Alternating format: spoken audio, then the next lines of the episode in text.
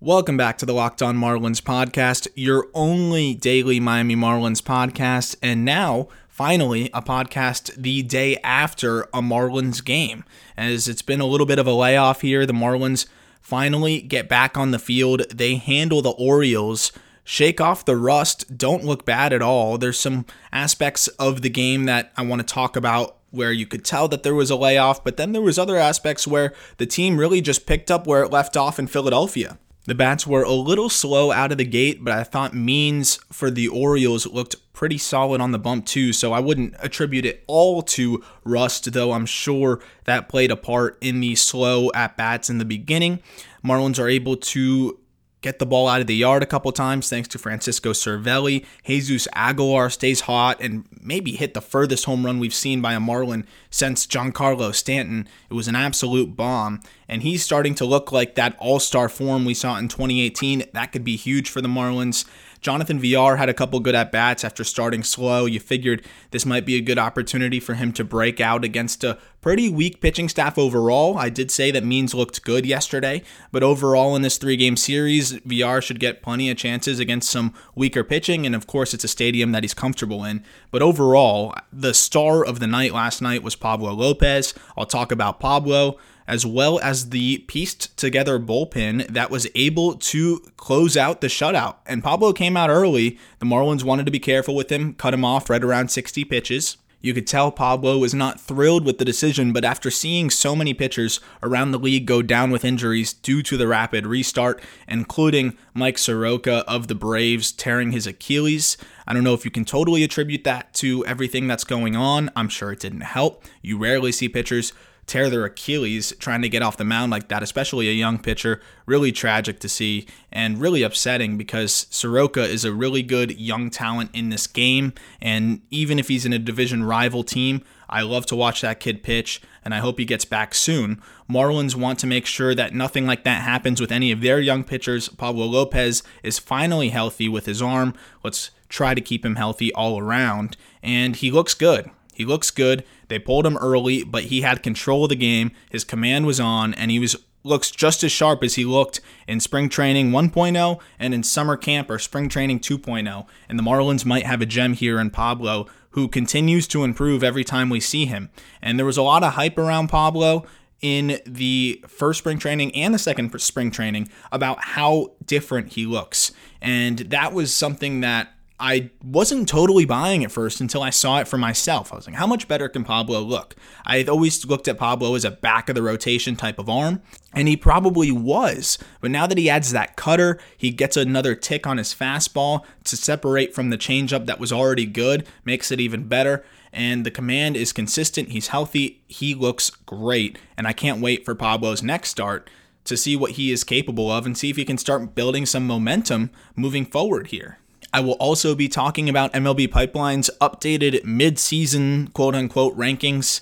As I guess you could consider this mid-season, there's no minor league season, so the rankings are a little bit more arbitrary than usual, which is saying a lot because it is generally just arbitrary by nature but I'm going to get into some of my agreements and disagreements with that top 30 list, especially with some of the new draft picks and where they lie.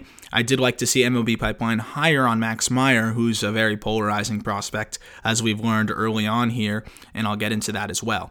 So, talking about yesterday's game and what the takeaways were, first I got to go with Richard Bleier. I know I, I, talked about Pablo. He looked really good. He commanded the zone. He was efficient, got ahead of batters, and really used his cutter and changeup effectively in, in a way that Sandy Alcantara kind of does, working off of each other. And that was something that was really, really good to see.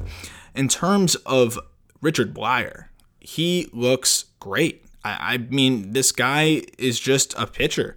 He doesn't have anything that wows you off the charts. He really works in the 89 to 91 range, but it's a heavy sink. He's got a deceptive motion and he pounds the strike zone. And it seems like he's very comfortable pitching to right handers too. With the new rule, that's really important. He's able to mix in a changeup against right handers, and that fastball naturally sinks away. Whether you want to call it a sinker or a two seam fastball, it tails away from right handers, and he's able to get a lot of ground balls.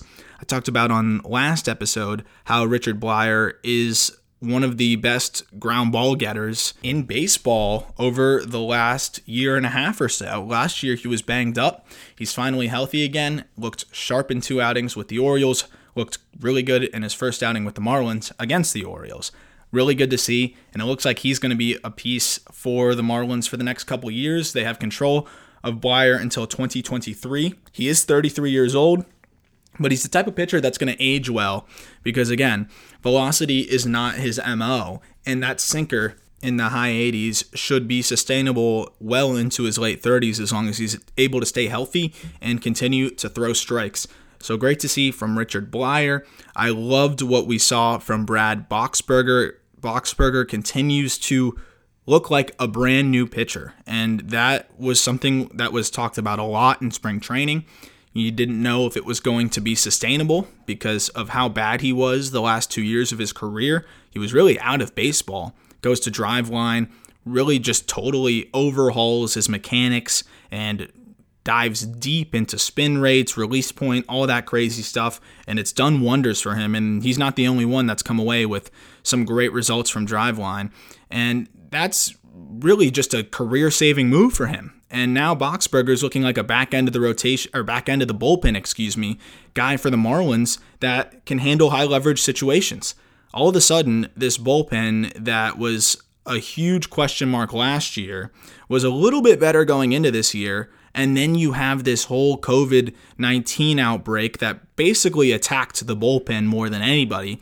And I'm not going to say the bullpen's going to be perfect down this whole road trip because we don't expect any players to come back off the COVID 19 list until after the road trip, but it seems like they're going to hold their own, especially guys like Boxberger, Bleier. I'm very eager to see what Jorge Guzman can do. I'm skeptical a little bit of his ability to command multiple pitches at the major league level but I also am excited to see what one inning max effort of Jorge Guzman could look like. Because keep in mind, he has always been starting in the minor leagues. Now, out of the bullpen, he's pitching one inning. He doesn't have to pace himself as much. I'm expecting consistent triple digits from Jorge Guzman. It's just more about whether he can have a secondary pitch that's major league caliber, and we'll see if that's the case. Monte Harrison made his debut not exactly the way we hoped it would go, or he hoped it would go, but he did make a nice catch out in center field, and you hope that he just shook off the cobwebs and got those nerves out. Because it's really hard to make your MLB debut as is, but now considering that he made his debut after being locked in a hotel room for a week, that's an entirely different challenge and something I can't even imagine anyone would have to deal with. So, Monte Harrison, let's not jump to conclusions here. Let's not get too frustrated with his 0 for 3 start. You saw what he did in spring training. I'm not concerned and I'm eager to see what he'll do in today's doubleheader. And I'm sure by the time you're listening to this, he may have already had a decent game or we'll see what happens. But I'm expecting Monte Harrison to settle in. And again, for the Marlins to get some value out of Harrison right now, he does not need to hit 280 with a ton of bombs. If he plays great defense, which we know he will, he's got a cannon for an arm out there. He wreaks havoc on the base paths. If he can just hit 250 and run into some baseballs, the Marlins will get value out of him in the back of the lineup, especially with the speed that he offers and the success the top of the order has been having. Another player who made their first appearance this year was Lewis Brinson, Brinson also did not come away with a hit yesterday, but did work himself into some good counts. And I liked what I saw in his pitch selection and his ability to lay off some of those tough two strike pitches. The problem with Brinson still, and let's just hope that it was a first game kind of rust type of thing, and that this is something that he's improved upon, is that when he gets in these hitters' counts, he's not hitting the pitches that he needs to hit. And in the major leagues, you're only going to get one of those in an at bat if you're lucky.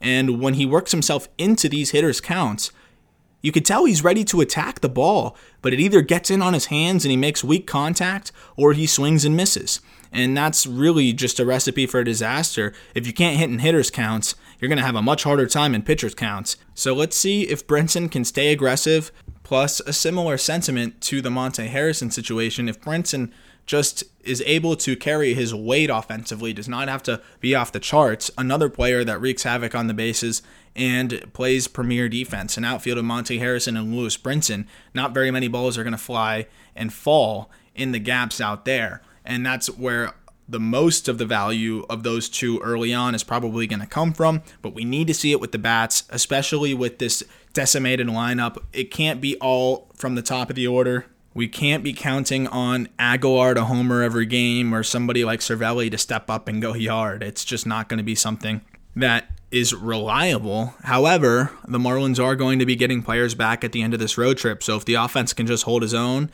or a couple players can get hot on this road trip to carry the offense, that's all the Marlins need to try and get through this. It's really just survive in advance until the reinforcements come back, and that's what I'm excited to see. But another guy that has really just saved this team with his versatility and consistency is Jon Berti. Jon Berti was the type of player that I thought would get a cup of coffee last year and then go back down.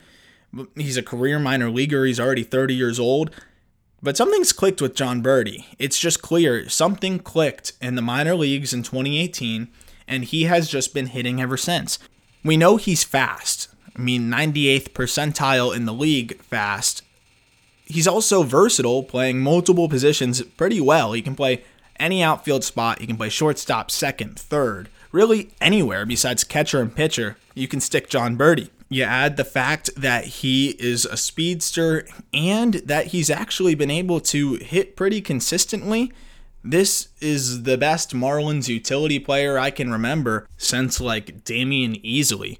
So that's huge for the Marlins to always have that insurance, especially now with Isan Diaz gone for the year after opting out. So as the Marlins continue to slowly bring players back, from the COVID IL, Berti's probably going to be moving all around, and he's the Swiss Army knife for this team, and really just a huge help for Don Mattingly, I'm sure, and makes things a lot easier when he's trying to put together his lineups right now with the state of the roster.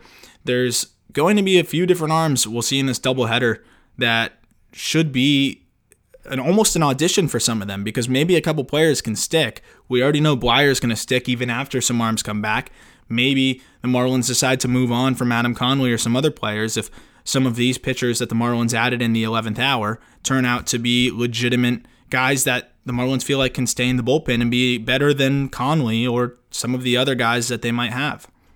I'm going to get into the Marlins updated top 30 prospect list but first, let me tell you a little bit about Postmates and how it could be a huge help for you right now, as it has been for me.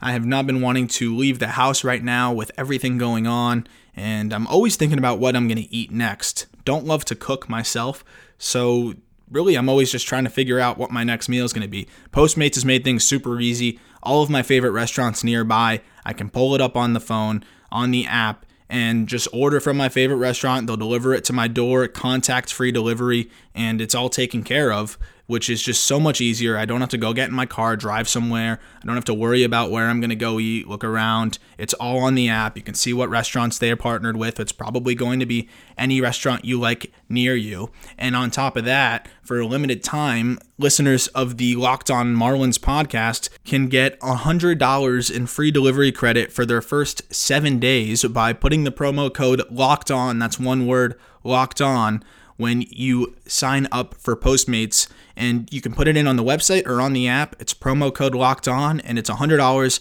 for free deliveries on your first seven days. Anything you need, anytime you need it, Postmate it. So it's always fun when any top prospects rankings get updated or come out. It's just interesting to gauge your take or your perception on some of the prospects, whether it's in the Marlin system or in another system versus whatever prospect outlet you're looking at and seeing where the disagreements might be. With MLB Pipeline's updated list, the more I talk about it and the more I look at it, it's really pretty solid overall. I think the only areas where I have some disagreements are on some of the individual ratings on quality of pitches and maybe some players' ceilings, as MLB Pipeline likes to give. And I tend to think that they're a little bit more harsh on any college pitchers outside of the top 100 and tend to temper their ceilings down a little bit. But when you look at the Marlins pitchers in the draft that they went with, they did go with mostly college pitchers besides Dax Fulton, who MLB Pipeline seems to be pretty high on because he's leaps and bounds ahead of Kyle Nicolas and Zach McCambley and Jake Eder in the top 30. I mean, the difference between Dax Fulton and Kyle Nicolas in the eyes of MLB Pipeline is Jose Devers, Cameron Misner, Connor Scott, Peyton Burdick, Jerar Encarnacion, Jose Salas, Naz Nunez, then Kyle Nicolas. That's a pretty big gap there. And that gap, I think, is a little dramatic. I, am a little bit lower on Fulton and a little bit higher on Nicolas. And mind you, when I say a little bit lower, I'm just saying he should not be ahead of Cameron Misner or Jose Devers maybe at this point, but you could make the case that he he should be. I I think he was a legitimate first round prospect before the Tommy John surgery. The questions for me is the consistent velocity. Can he come back and be healthy? The Marlins taking over his rehab situation should help. And in the past, pitchers out of high school that have Tommy John surgery seem to be a lot better and a lot more successful than when it happens early in their professional career, which is something that bodes well for both Fulton and the Marlins. I'm not super sure that the mechanics that he possessed before the injury will be sustainable. I expect to see some major overhaul in his mechanics. For a six foot six frame, he really doesn't use his legs very well. That makes me a little bit more excited though, because there's a lot more in that arm if he's able to use his frame, his six foot six frame, and extend and really push off that rubber. Because if you look at some video, he really does not even get half as wide as you'd expect somebody that's six foot six at the point of release. And that could put a lot of strain on your arm. I'm not going to totally say that that's the reason why he had Tommy John surgery, but there's definitely a little bit of an issue where he's a tall pitcher that probably relied on the fact that he was so much taller than everybody else as a kid and really did not have to focus on getting that extension off the mound and really using his entire body but now it catches up to you. So we'll see how he looks when he comes back from surgery. Nonetheless, an incredibly valuable prospect and somebody that has an, a really high ceiling. It's so early for this kid. He's got a lot of polish still, despite some of the improvements that he might need to make with his mechanics. He's got really good command for a high schooler, a plus curveball already and a fastball with room for more, as I mentioned, if he can continue to hone in on his mechanics. 90 to 93 already as it was, and he's barely 18 years old. So I'm excited to see what he can do when he comes back, and we'll see if he can continue to climb up the rankings if he gets off to a hot start. Of course, it depends how fast he comes back from Tommy John, and I'm sure the Marlins do not want to rush him by any means.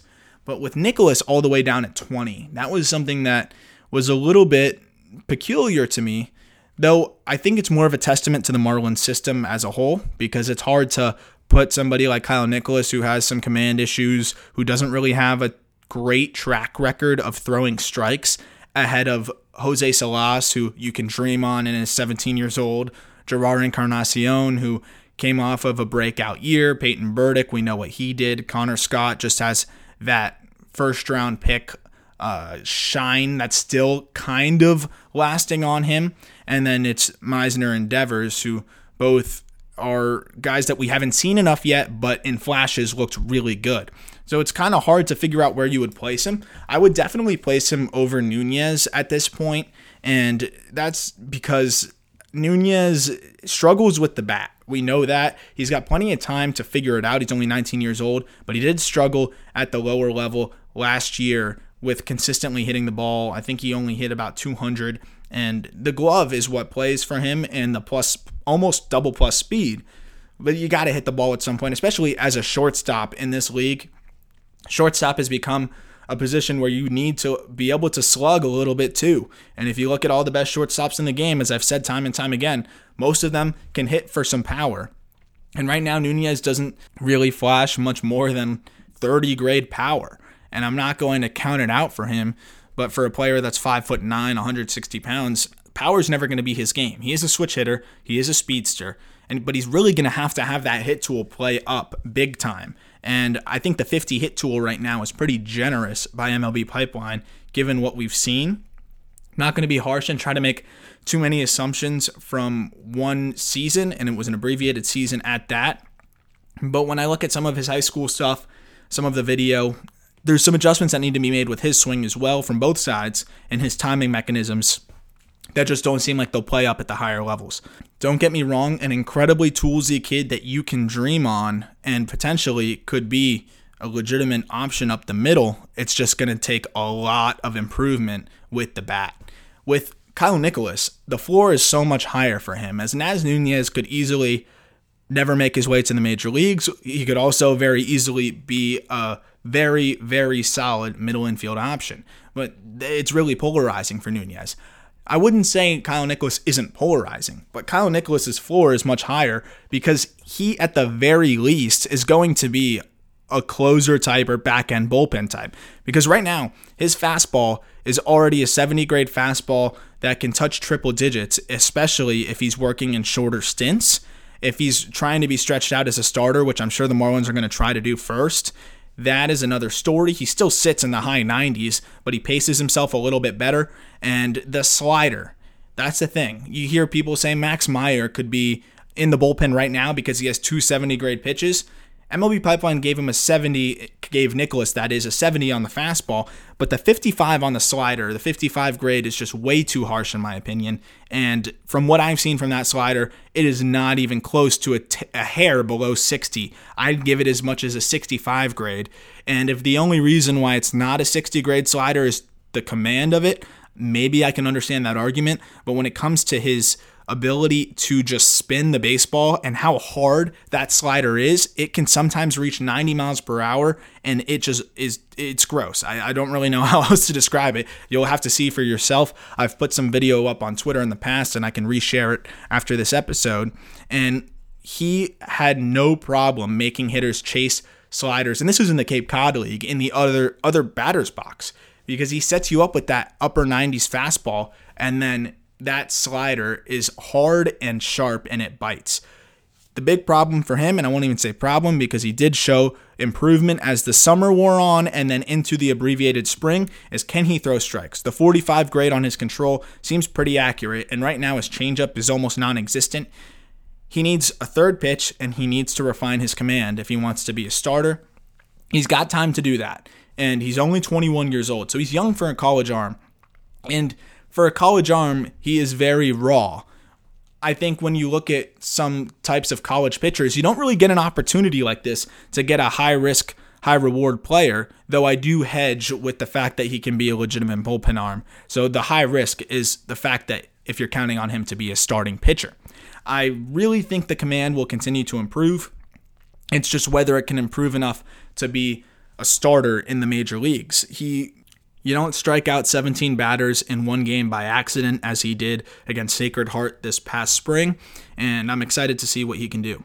Zach McCambley, another player that I think has less bullpen risk and a higher floor than you'd expect. Lower ceiling, higher floor on McCambley. He does a better job at throwing uh, strikes than Kyle Nicolas does, and he still does have a major league breaking ball, and that's something the Marlins were very keen on. Was every pitcher had to have either a major league off speed pitch or just a ridiculously good fastball or both. And it seems like most of these pitchers had both. As Kyle Nicolas had both, Max Meyer had both, Fulton had the breaking ball, and McCambley has a pretty good fastball, definitely an above average fastball, and a well above average curveball that's a 65 grade in the eyes of MLB Pipeline, which I think the curveball of McCambley and the slider of Nicolas are very comparable and both should sit around that 65 grade range. McCambley is no doubt a starter. It's just the question is whether he can continue to have the command of a third pitch because he has a similar issue where the changeup just really isn't existent yet. We'll see if he can add a third pitch and continue to command it. Jake Eder, another case of the same thing. A good fastball, another left handed pitcher, a high ceiling type of college arm that's rare but the command is a question too. So there's two schools of thought as how you could look at this. You've got three pitchers that the Marlins are hoping to be starters in the big leagues, but have legitimate risk to not be. I'd say McCambley has the least risk of the trio, but there are also three pitchers that have good enough stuff already that they could make a case to be bullpen arms in the near future. So you can hedge that risk a little bit with the fact that they have great pure stuff, but the fact that they don't have great command is a little bit concerning if you're really holding out on them being starting pitchers. So we'll really need to see what happens in that first year of professional baseball that we'll have to wait till next year to see. But don't be surprised if one of these guys comes off to a really hot start. And if I had to pick one, I think Kyle Nicolas could very well impress a lot of people right out of the gate and climb his way up quick. It's going to be double A and high A and double A, where he's going to be challenged even more to locate multiple pitches. Whereas I think in the lower levels, that two pitch mix will be enough. That's as much as I'm going to get into today on the MLB pipeline rankings, but I'll continue to get into the farm system as time moves forward and get into more players specifically. Hope you're geared up for this doubleheader as you're listening to this. Maybe you're listening during the doubleheader because you got tired of listening to some of Holly's rants, or maybe this is getting you through the break between the two games, or you're listening after. No matter what, I hope you are enjoying Marlins baseball being back, albeit half the roster. And I will be continuing to put episodes out now every day. Apologize for not having the episode yesterday. I'm up in the Northeast right now, and power was out for the day. So I'm a little bit late today, too, but I'm glad I was able to get this out, and I hope you enjoy. And I will talk to you tomorrow for another episode that will be recapping the doubleheader, maybe a little bit more on prospects. And for now, scream it from the rooftops. The Marlins are in first place. Do it while you can. Enjoy it. It's August. The Marlins are in first. Own it and be proud. I'll talk to you tomorrow.